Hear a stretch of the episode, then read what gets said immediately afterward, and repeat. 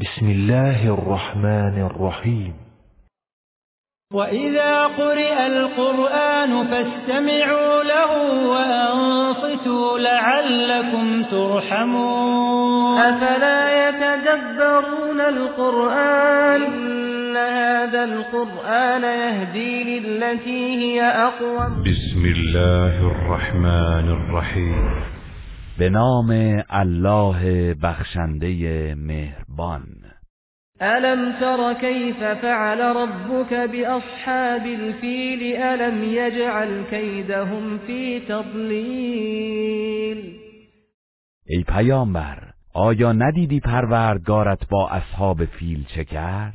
آیا فریب و نقشه آنان را در تباهی قرار نداد؟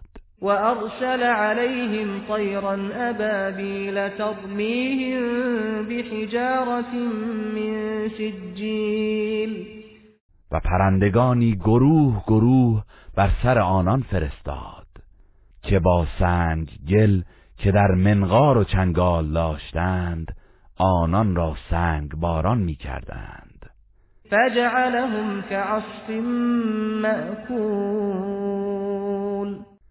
پس آنها را همچون کاه جویده شده ساخت. گروه رسانه‌ای حکمت.